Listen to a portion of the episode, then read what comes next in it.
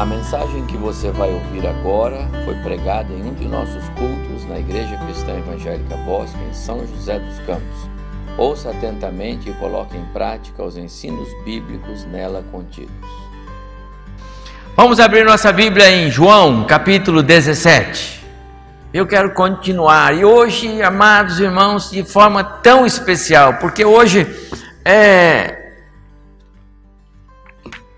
é domingo de ceia, é o primeiro domingo e esta igreja celebra a ceia do Senhor todos os primeiros domingos nos cultos é, da noite, nos terceiros domingos no culto da manhã, e, e eu estou exatamente no capítulo 17 de João, com as nossas reflexões a respeito deste tremendo e último discurso de Jesus. E aos irmãos que estão aqui durante a semana já a, acompanham as nossas reflexões, e elas são expositivas, algumas coisas os irmãos já têm é, conhecido através das nossas é, reflexões. Mas eu disse que hoje eu queria me ater a uma expressão de Jesus na sua oração. Então, primeiro eu vou ler uh, o texto e para nos ajudar na, na exposição, eu vou ler é, os primeiros é, cinco versos. Capítulo 17. É uma oração que Jesus faz, um dos últimos momentos dele com seus discípulos, sua última oração intercessória junto ao Pai. Diz assim: Tendo Jesus falado estas coisas, levantou os olhos ao céu e disse: Pai, é chegada a hora. Glorifica teu filho, para que o filho te glorifique a ti. Assim como lhe conferiste autoridade sobre toda a carne, a fim de que ele conceda a vida eterna a todos os que lhe deste. E a vida eterna é esta: que te conheçam a ti como único Deus verdadeiro e a Jesus Cristo a quem enviaste. Eu te glorifiquei na terra, consumando a obra que me confiaste para fazer. E agora, glorifica-me, ó Pai, contigo mesmo, com a glória que eu tive junto de ti antes que houvesse mundo. Vamos parar aí. A oração continua, ela é linda, ela é tremenda ela é fascinante.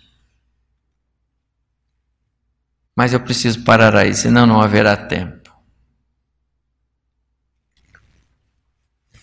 Pai, é chegada a hora. Já temos meditado nessas porções de João, e hoje pela manhã na classe, quando nós conversávamos um pouco na classe de casais, eu dizia que memória extraordinária do apóstolo João, porque as cenas que são descritas aqui e as palavras de Jesus aconteceram por volta do ano 30 a 33. E quando João escreve este evangelho, nós estamos no ano 90 a 95. Portanto, quase 60 anos, mais de meio século. E que riqueza de detalhes nesta narrativa de João.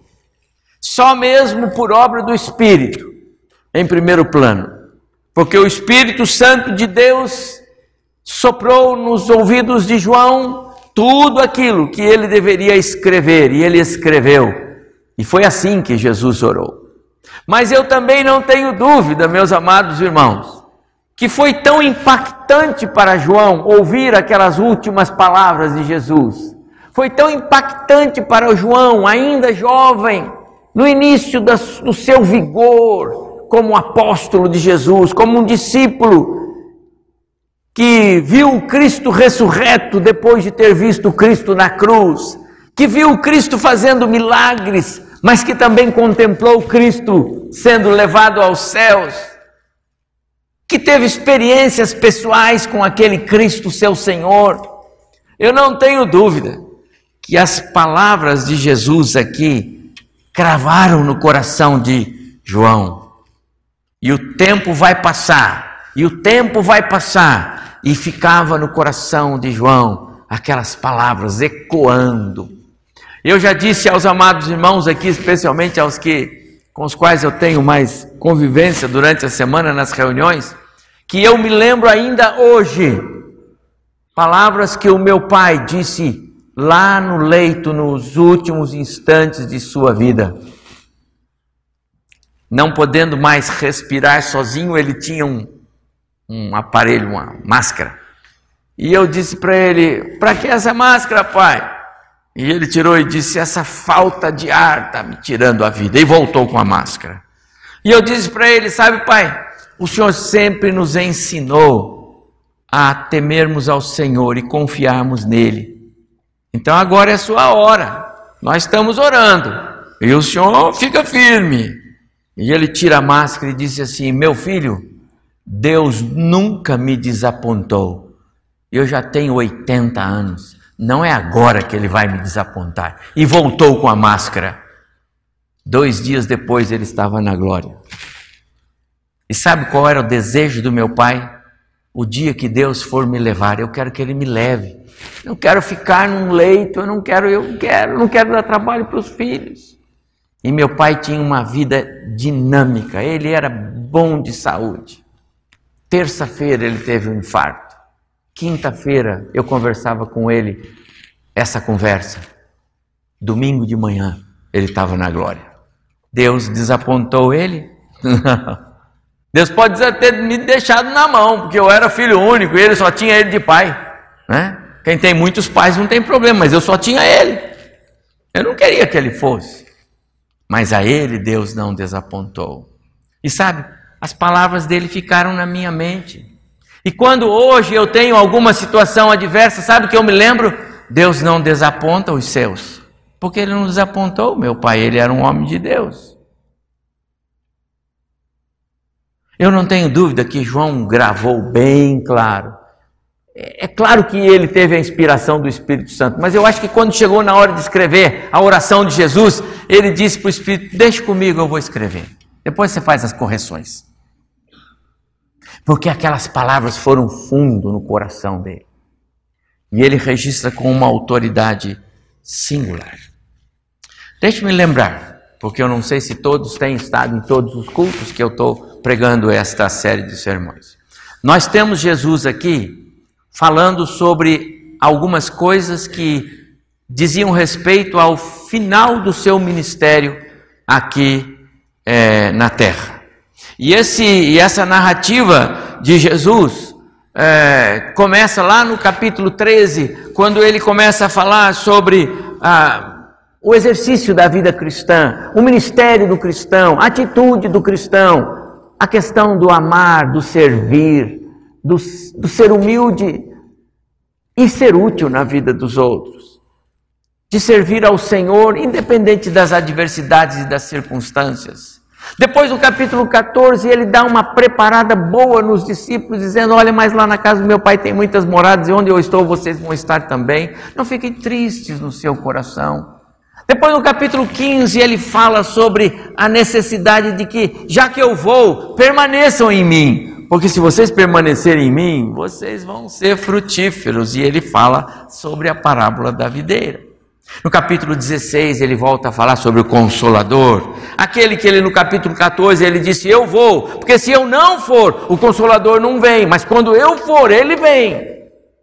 E aí sim vocês vão entender, e aí sim vocês vão viver a vida cristã de fato e de verdade, na totalidade, porque vocês vão ter o Espírito dentro de vocês, para testificar com a, com, a, com a alma de vocês, com o Espírito de vocês, que vocês são de fato escolhidos pelo Pai, são filhos de Deus, sabe? Hoje vocês não conseguem isso, ainda que o Pedro disse, oh, mas eu já entendo tudo, ele disse, não, você não entende ainda, Pedro. Na verdade, vocês ainda vão me deixar, vocês ainda vão me trair. Ele dá todo esse, esse é o pano de fundo. E, e nesse contexto, depois de dizer essas coisas, e nós lemos assim: tendo Jesus falado essas coisas, que coisas? Isso tudo que eu acabei de dizer.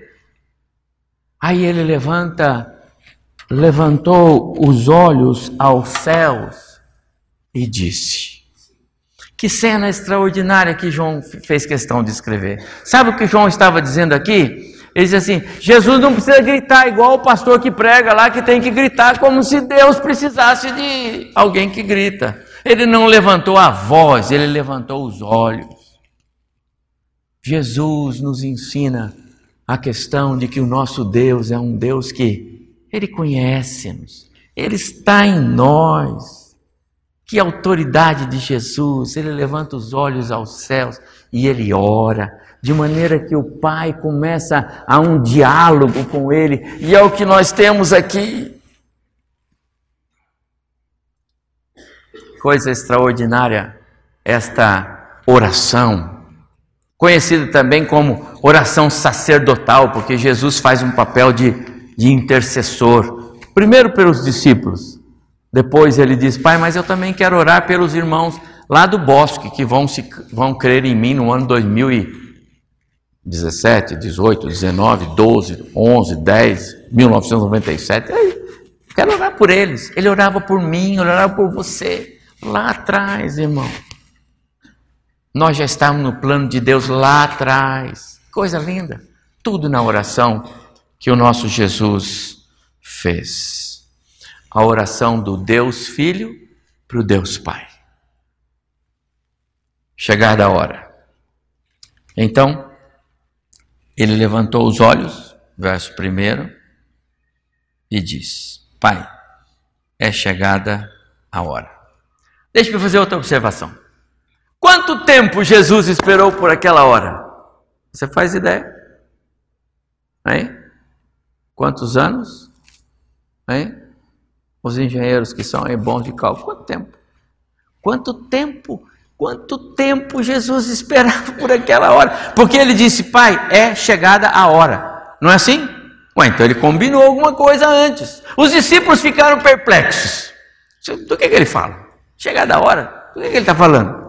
Não, não, não foi assim? Claro que foi, porque os discípulos não faziam ideia do que ele estava falando. Ele está dizendo que ele combinou algo com o Pai. Quando ele combinou isso? Meu amado irmão, isso tem a ver com a eternidade passada de Deus, quando lá antes que houvesse mundo, conforme o próprio Jesus diz. Eu terminei a leitura assim. Verso 5: Com a glória que eu tive junto de ti antes que houvesse mundo. Então foi antes que houvesse mundo que sentou Deus Pai, Deus Filho, Deus Espírito Santo e disse: vamos organizar e aí o conselho de Deus tratou tudo isso, e naquele dia uma lista de nomes foi feita. E Valdir, eu, eu tenho que dizer, o seu nome estava lá. O meu estava. Irmão, você consegue entender isso? É disso que Jesus diz aqui. Pai, sabe aquela lista, sabe aquele negócio que nós conversamos? Agora chegou a hora. Que coisa extraordinária a oração de Jesus. Ao mesmo tempo que ela aponta, e eu vou falar sobre isso, para a cruz, porque a hora era a hora da cruz, ela também aponta lá para trás, porque foi combinado alguma coisa. É chegada a hora. Que coisa extraordinária. Que hora é essa, irmão? em março de 2004, se eu não estou enganado, vocês são melhores do que eu, podem se lembrar disto. Foi lançado um filme do Mel Gibson, A Paixão de Cristo. A hora da qual Jesus fala aqui ensejou a, a realização de um filme que lotou os cinemas, que pulverizou o mundo. É essa hora. Aquela hora era tão especial, tão marcante, que o mundo tem ouvido falar, de um jeito ou de outro, da hora. Que hora? É a hora que Jesus diz aqui, Pai, é chegada a hora. a hora da cruz, a hora do Calvário, a hora que Jesus diz: Pai, é chegada a hora. Ao mesmo tempo em que palpita o coração de Jesus e palpitava, ao mesmo tempo em que aumenta a, a, a sua tensão interna e aumentou, ao mesmo tempo que começam a bater dentro dele ah, os seus órgãos internos e as coisas começam a, a se desenhar de maneira sofrida, e é verdade. Mais tarde, um pouquinho, ele vai gotejar sangue, de tão grande que era a sua ansiedade. Não se esqueça que Jesus era 100% homem aqui. Ele ainda não tinha sido glorificado. Ele ainda não tinha é, é, encerrado a sua vida terrena para retomar a sua vida celestial. Ele ainda habitava um corpo carnal é, perecível, como de fato foi estragado pelo homem. Então ele sofreu, e como sofreu. Ele angustiou-se, e como angustiou-se. A dor que ele sentia era real. Pai, é chegada a hora. Eu espero por isso a, a eternidade toda, mas chegou mas chegou.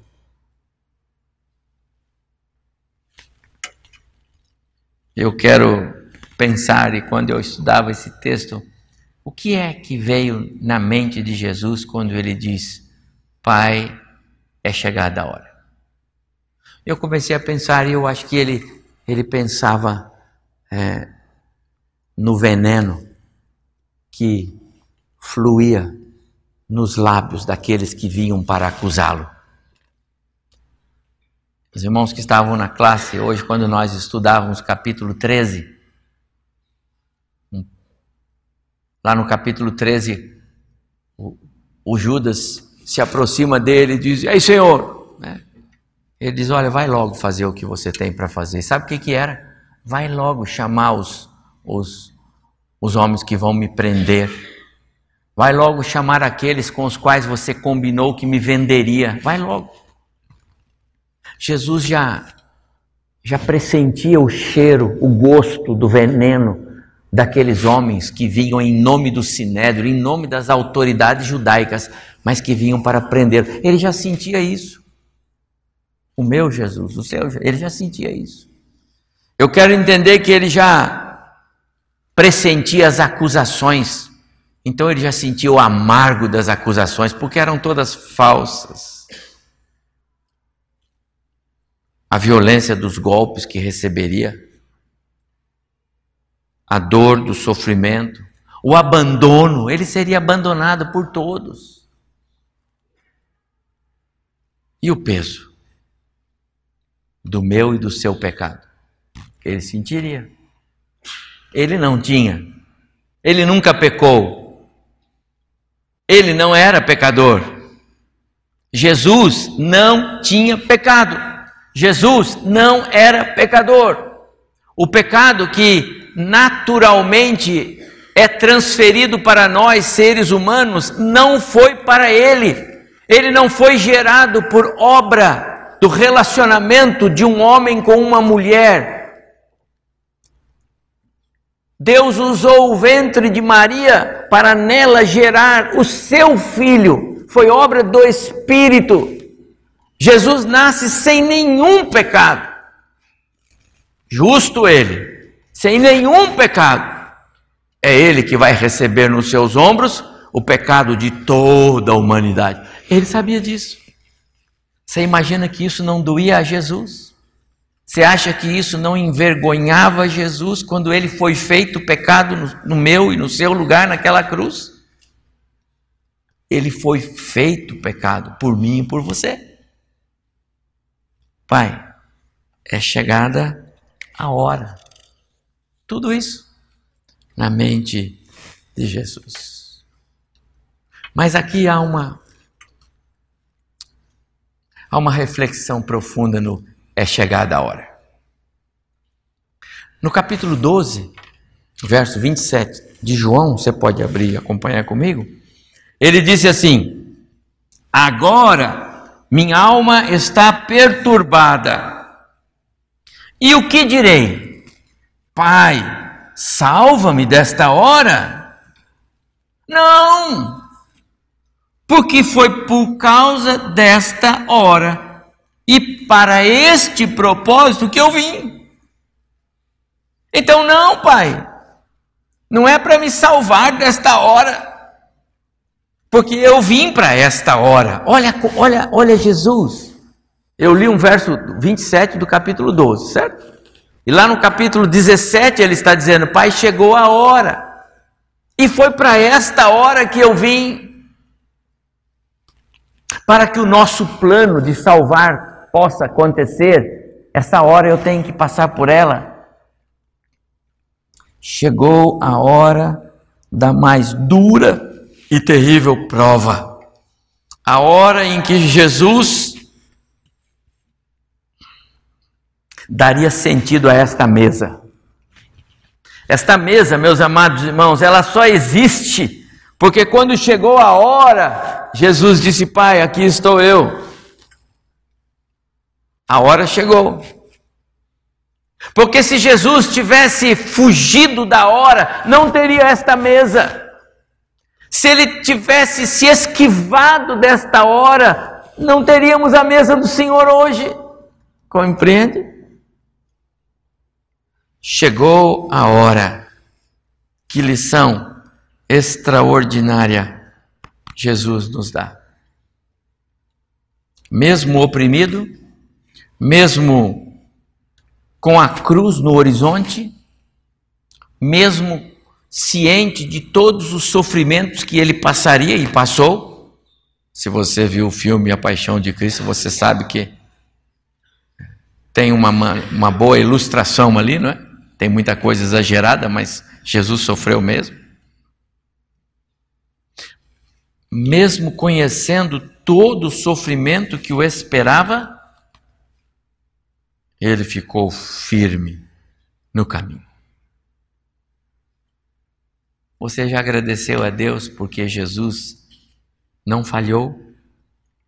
Você já disse, Deus, muito obrigado, porque quando chegou a hora, o teu filho Jesus, o meu Jesus, ele não se desviou. Deus, muito obrigado, porque quando chegou a hora, mesmo sabendo de tudo que enfrentaria o seu filho Jesus, ele permaneceu no plano. Eu estava hoje conversando lá na classe de novo. Você se lembra de José na casa de Potifar? Gênesis capítulo 39. Então a mulher de Potifar apresentou-se para José Conhece? E ela deveria ser uma mulher bonita e o Potifar só pelo nome já dá para saber que ele não era muita coisa, né? E o José era um moço formoso, bonito, forte. E ela seduziu o José. Mas o que a Bíblia dizia de José? Que Deus era com José, porque José era um homem de Deus.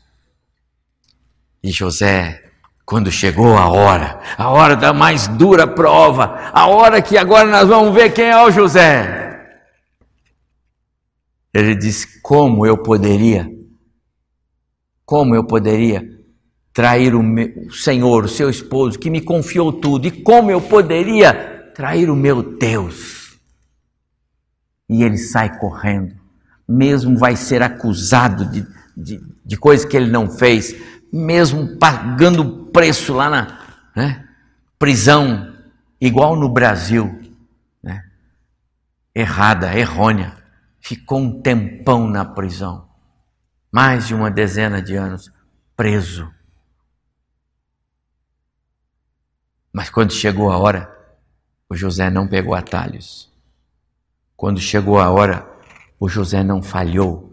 Quando chegou a hora, o José não tropeçou na fé, o José não tropeçou no seu caráter, o José não ofendeu Deus. meu irmão, meus jovens, meus irmãos adolescentes, você, irmão, pai de família, irmã, quando chega a hora, você tem sido vitorioso. Tem honrado o Cristo que o salvou. Que coragem teve aquela mocinha chamada Esther? Então, o Mordecai disse para ela, no, no calor daquela situação que acontecia lá, não é?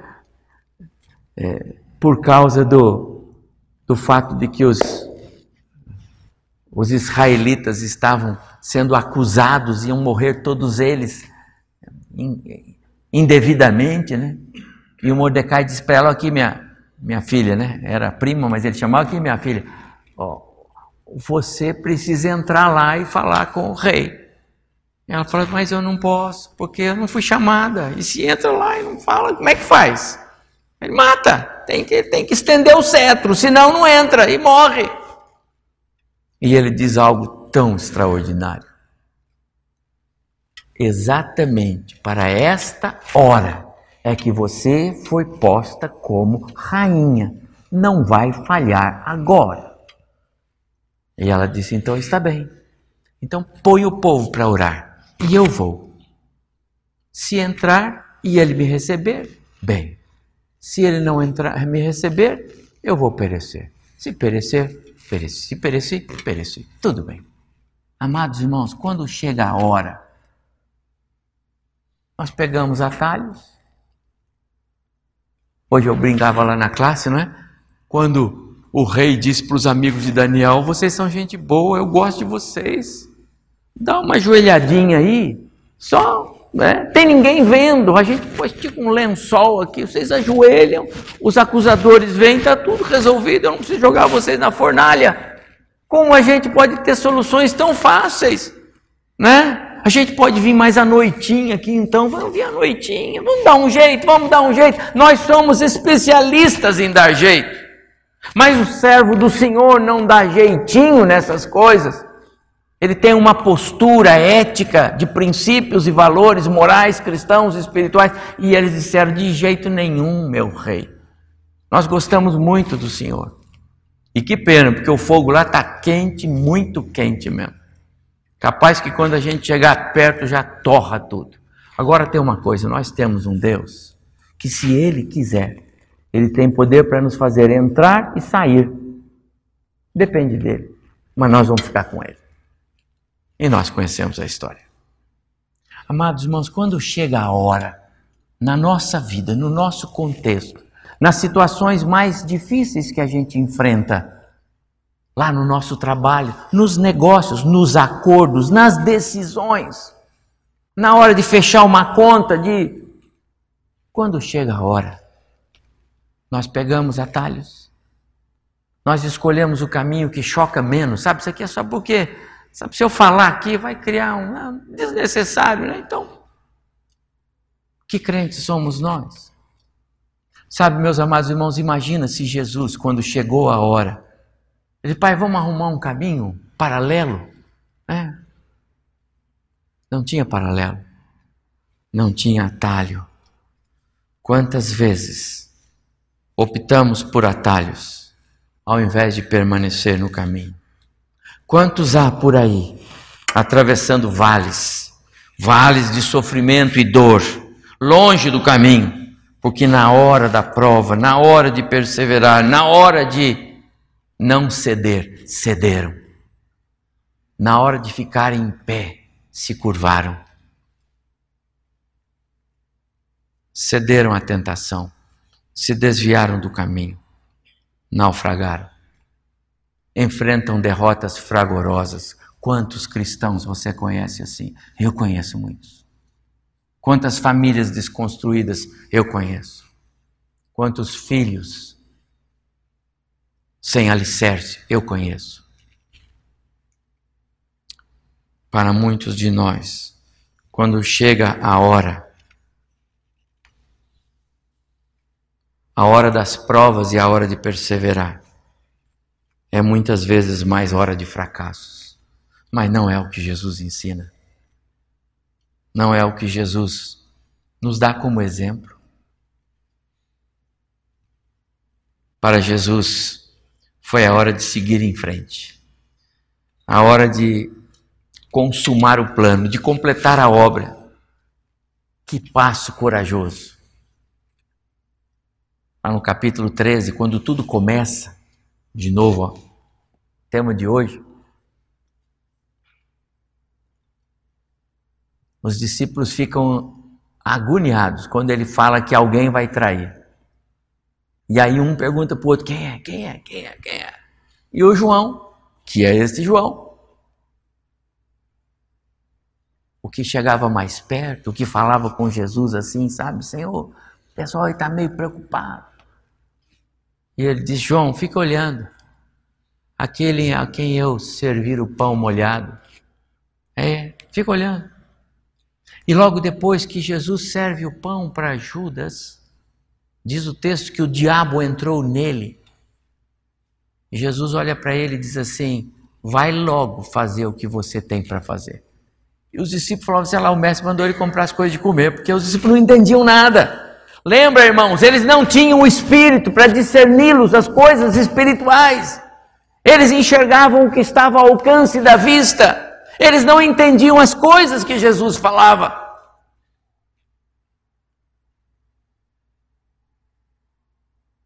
Jesus, ele vem preparando os discípulos porque quando vai chegar a hora, ele não vai falhar, mesmo sabendo desse contexto e desse caminho difícil. Para Jesus, há um, há um curso a seguir. A cruz lhe espera, a dor e o sofrimento dela, mas ele me ama tanto. E ele me amou tanto na eternidade passada que ele sabia que o único jeito que tinha para que ele pudesse ser o meu salvador, ele tinha um preço para pagar. Senão ele voltaria para o céu como um filho que não cumpriu o projeto do Pai. Não seria meu e seu salvador. Sem a cruz, ele não seria capaz de me salvar e nem a você. Ainda há tempo ainda há tempo para alguns de nós de retomarmos o caminho da vitória, irmão. Talvez você tenha pego um atalho ali atrás, porque a prova era dura demais, você falou assim: ah, se eu seguir aqui vai dar uma zebra, eu vou. Mas Deus não aprovou aquilo. Deus não abençoou aquilo e não está abençoando. Deus não disse que era para você fazer aquilo, você fez porque você falhou. Eu quero dizer a você: ainda é tempo de voltar. Ainda é tempo de dar um passo atrás. Sabe como você tira um carro quando ele enrosca no, no atoleiro? Você dá uma empurradinha para trás e depois ajuda de uma vez para frente. Ele passa o buraco e vai embora. Você fica ali, ele fica. E não sai.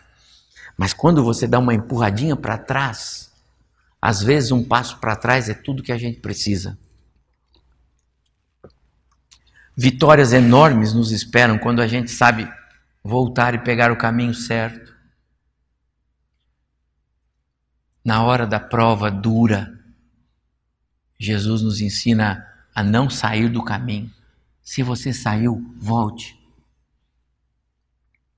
Ainda é tempo de retomar a caminhada do triunfo, da vitória, da glória. Porque na sequência, o que vai acontecer agora é que Jesus diz assim: Pai, é chegada a hora, então glorifica a teu filho. O que esperava Jesus mesmo, amados irmãos? Uma coroa, ser ovacionado pelos discípulos, eles iam carregá-lo sobre os braços e dar a ele o posto de governador da cidade. Não! Ele ia ser açoitado, ele ia ser humilhado, ele ia ser ofendido, e depois ele ia ser crucificado e morto. Que estranho, não é? Glória, exaltação, louvor, celebração para nós dá a ideia de, puxa, tem que ser uma coisa boa. Mas Jesus está dizendo: glorifica teu filho na dor, no sofrimento, no, no açoite. Que coisa é esta? Amado irmão, há um plano, há uma vontade, há um projeto de Deus. E quando a vontade de Deus é cumprida na sua vida, a glória de Deus está sendo vista. Não importa que muitas vezes aquilo pareça para você e para mim derrota, mas se é o plano de Deus, é a glória dele. E Deus é glorificado de todo jeito, desde que a vontade e o plano dele estejam sendo feitos. É sobre isso que Jesus ora. Glorifica a teu filho, capacita-o a continuar. Não me deixe desviar nem um milímetro. Não me deixe sucumbir quando eles vierem me acusar. E ele aguentou firme. Estava escrito em Isaías capítulo 53. Foi levado como ovelha muda, porque ele não respondia aos seus acusadores. Não havia o que responder, não havia culpa nele. Não havia como ele dialogar com os, com os homens, com os Pilatos da vida e todos os outros, não tinham o que falar. Não havia de que acusá-lo, não havia de que se justificar. Ele tinha apenas que ouvir. E foi assim que ele fez. E ele não tinha nada. Nós que temos tantas coisas, tantas razões para que as pessoas falem da gente, quando alguém fala, a gente já sobe logo no pescoço dele, não é verdade? Ah, ah quando alguém fala algo, ah, falou de você, uh, já quero em cima dessa pessoa, já preciso. Né? Que lição Jesus nos ensina. Entregue a sua causa a Deus, Ele cuida dela para você. Quando Deus cuida das, das suas causas, Ele está sendo glorificado na sua vida. A glória de Deus é vista quando Deus é visto na sua vida. Quando Cristo estava na cruz, o que não era compreendido por homem nenhum naquela hora, nenhum, nenhum. Nem a mãe de Jesus, nem os discípulos mais chegados, na verdade, eles todos deixaram Jesus. O Pedro, que era o amigo do peito, que tinha dito que eu vai com o senhor para qualquer lado, quando perguntou se conhecia, eu nem sei quem ele é, não conheço, não quero saber, eu vou pescar, tem outras coisas para fazer. Ninguém esteve ao lado de Jesus na cruz. Mas os anjos o viam lá. As regiões celestes contemplavam Jesus ali. E sabe o que estava vendo na hora em que Jesus sofria as dores? Havia celebração. Sabe por quê, meus amados irmãos? Porque a glória de Deus estava sendo cumprida. Salvação estava em curso. A morte de Cristo daria vida de novo a todos aqueles que o Senhor, lá na eternidade, deu de presente para o Filho, porque agora Ele é capaz de salvá-los. Senhor, dos que o Senhor me deu, eu estou com todos eles aqui. Eu não perdi nenhum dos que o Senhor me deu. Os que o Senhor me deu estão aqui. Ah, que coisa extraordinária. Você já imaginou esta hora? Que hora tremenda, que hora singular, que hora! Jesus tinha tudo isso na sua mente. Então ele disse: Pai, glorifica o teu filho e glorifica o teu nome no teu filho. Exalta-me. Não é me exalta para me dar um posto de governante, me exalta para me dar glórias na vista dos homens mas me capacita para ser Salvador. Que coisa extraordinária. Deus é glorificado, meu amado irmão, também nas nossas derrotas, viu? Também nos nossos sofrimentos, muitas vezes, nas lutas, quando nem tudo sai como a gente quer. Pergunte ao Senhor se é como Ele quer. Porque se é como Ele quer, ele está sendo glorificado, exaltado. Talvez você não compreenda isso na sua totalidade. Você tem mais condições de compreender, nós temos, do que os discípulos naquele dia. Mas com certeza haveremos de compreender mais para frente. Não importam as circunstâncias, contanto que Cristo seja visto em nós. As pessoas veem Deus na nossa vida, na sua vida. Você percebe que todo o foco de Jesus nesta primeira frase, eu estou só no primeiro verso, todo o foco de Jesus aqui era chamar a atenção de Deus na vida dele. O que ele queria era que Deus fosse visto na vida dele. Pai, é chegada a hora. Que hora? A hora que o Senhor combinou comigo, eu combinei com o Senhor. Então o Senhor me glorifica agora, Senhor. O Senhor mostra para todos que o seu projeto se cumpre em mim. Amado irmão, isso tem sido uma realidade em nós. Quando a hora chega, nós dizemos, Pai, glorifica, manifesta o Senhor em mim. Deixe que as pessoas vejam o Senhor em mim. Sabe como é possível? Quando refletimos Cristo no serviço que fazemos para Ele, Deus está sendo glorificado. Há tantos irmãos que servem na igreja, não nesta igreja, viu? Mas por aí no reino de Deus.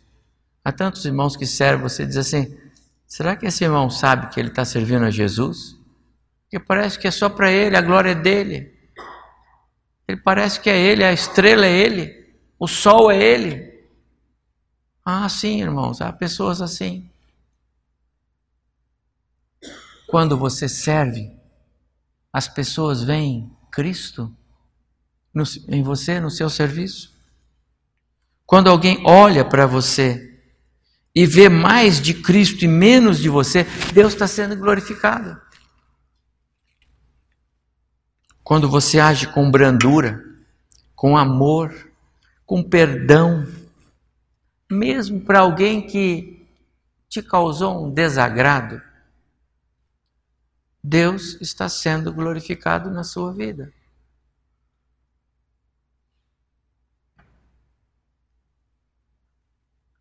É por isso que Jesus disse: Pai, chegou a hora, então glorifica, glorifica a teu filho para que o teu filho glorifique a ti. Na obediência, nós glorificamos a Deus. Na obediência, nós exaltamos Deus. Essa é a ideia. Foi para isso que Jesus veio para dar a sua vida naquela cruz, para cumprir plenamente o plano redentor. E ele fez venceu. Passou pela cruz, mas a cruz não foi capaz de prendê-lo. Foi a sepultura, mas a sepultura não era o seu endereço final. Há algo precioso aqui. Jesus precisou morrer naquela cruz para nos dar vida eterna.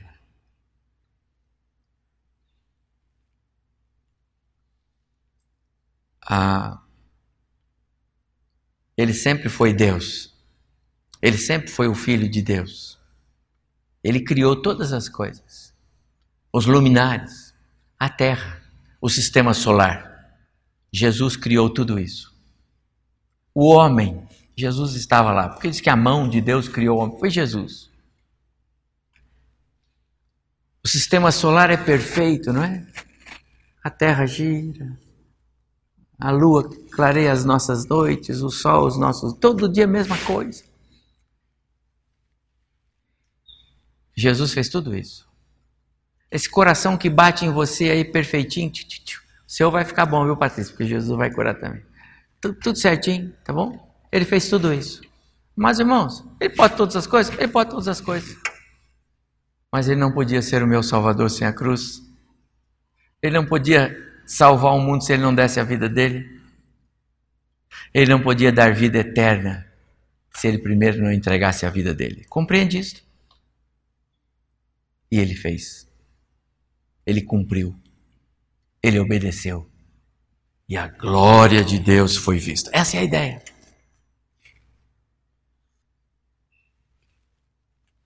A própria criação de Deus revela a grandeza de Deus e de seu Filho. Mas só a Escritura revela a obra redentora de Cristo Jesus na cruz do Calvário. E só o Espírito Santo de Deus pode fazer a gente entender isto. Só o Espírito pode me fazer conhecer Deus na intimidade. Só o Espírito consegue me revelar: Jesus morreu por você, você é pecador e precisa dele. Só o Espírito pode me apresentar Cristo não como uma figura histórica, mitológica para alguns, extraordinária para outros, mas para mim, o Salvador, o que morreu no meu lugar. Pai, é chegada a hora. Amados irmãos, hoje à noite, quando nós vamos participar da mesa do Senhor, eu queria tanto que você se lembrasse desta oração de Jesus só nessa primeira parte. Quando você pega o cálice, você diz: Deus, muito obrigado, porque o meu Jesus, quando chegou a hora, ele seguiu em frente. Pai, muito obrigado porque apesar das minhas falhas, e Pai, como eu tenho falhado, quantas vezes quando chega a hora eu envergonho o Senhor? Quantas vezes quando chega a hora Satanás vence em mim, apesar de não me habitar, porque eu sou teu filho? Quantas vezes quando chega a hora eu agrado mais o mundo do que ao Senhor? Pai, me perdoa por isso, mas muito obrigado, porque o meu Jesus não falhou. Porque se ele tivesse falhado, o cálice não estaria na sua mão. Não teria ceia. Não teria sentido. Eu quero convidar você a participar da mesa do Senhor com esta expressão de Jesus, que dá origem a tudo mais. Quando chegou a hora, o meu Jesus seguiu em frente. Não pegou atalhos, não se desviou. E você termina a sua oração dizendo: Pai, quando chegar a minha hora, ou nas horas que chegarem para mim, não me deixe falhar, Pai. Não me deixe pegar atalhos. Não me deixe envergonhar o Senhor. Faça um compromisso com Deus hoje, meu irmão. Não perca o seu tempo. Não perca a sua vinda à casa de Deus hoje. Hoje à noite o Senhor pode recolher a sua alma. Quem sabe? Quem sabe se vamos chegar em casa? Quem sabe se teremos uma semana pela frente? Você sabe? Eu não sei. Então é dia de dizer: Pai, é hoje. Me ajuda a não falhar. Me ajuda a ter um compromisso com o Senhor. Eu quero andar pelo caminho e não por atalhos. Eu quero que a glória de Deus seja vista em mim e não a minha. Eu não tenho, sou pecador.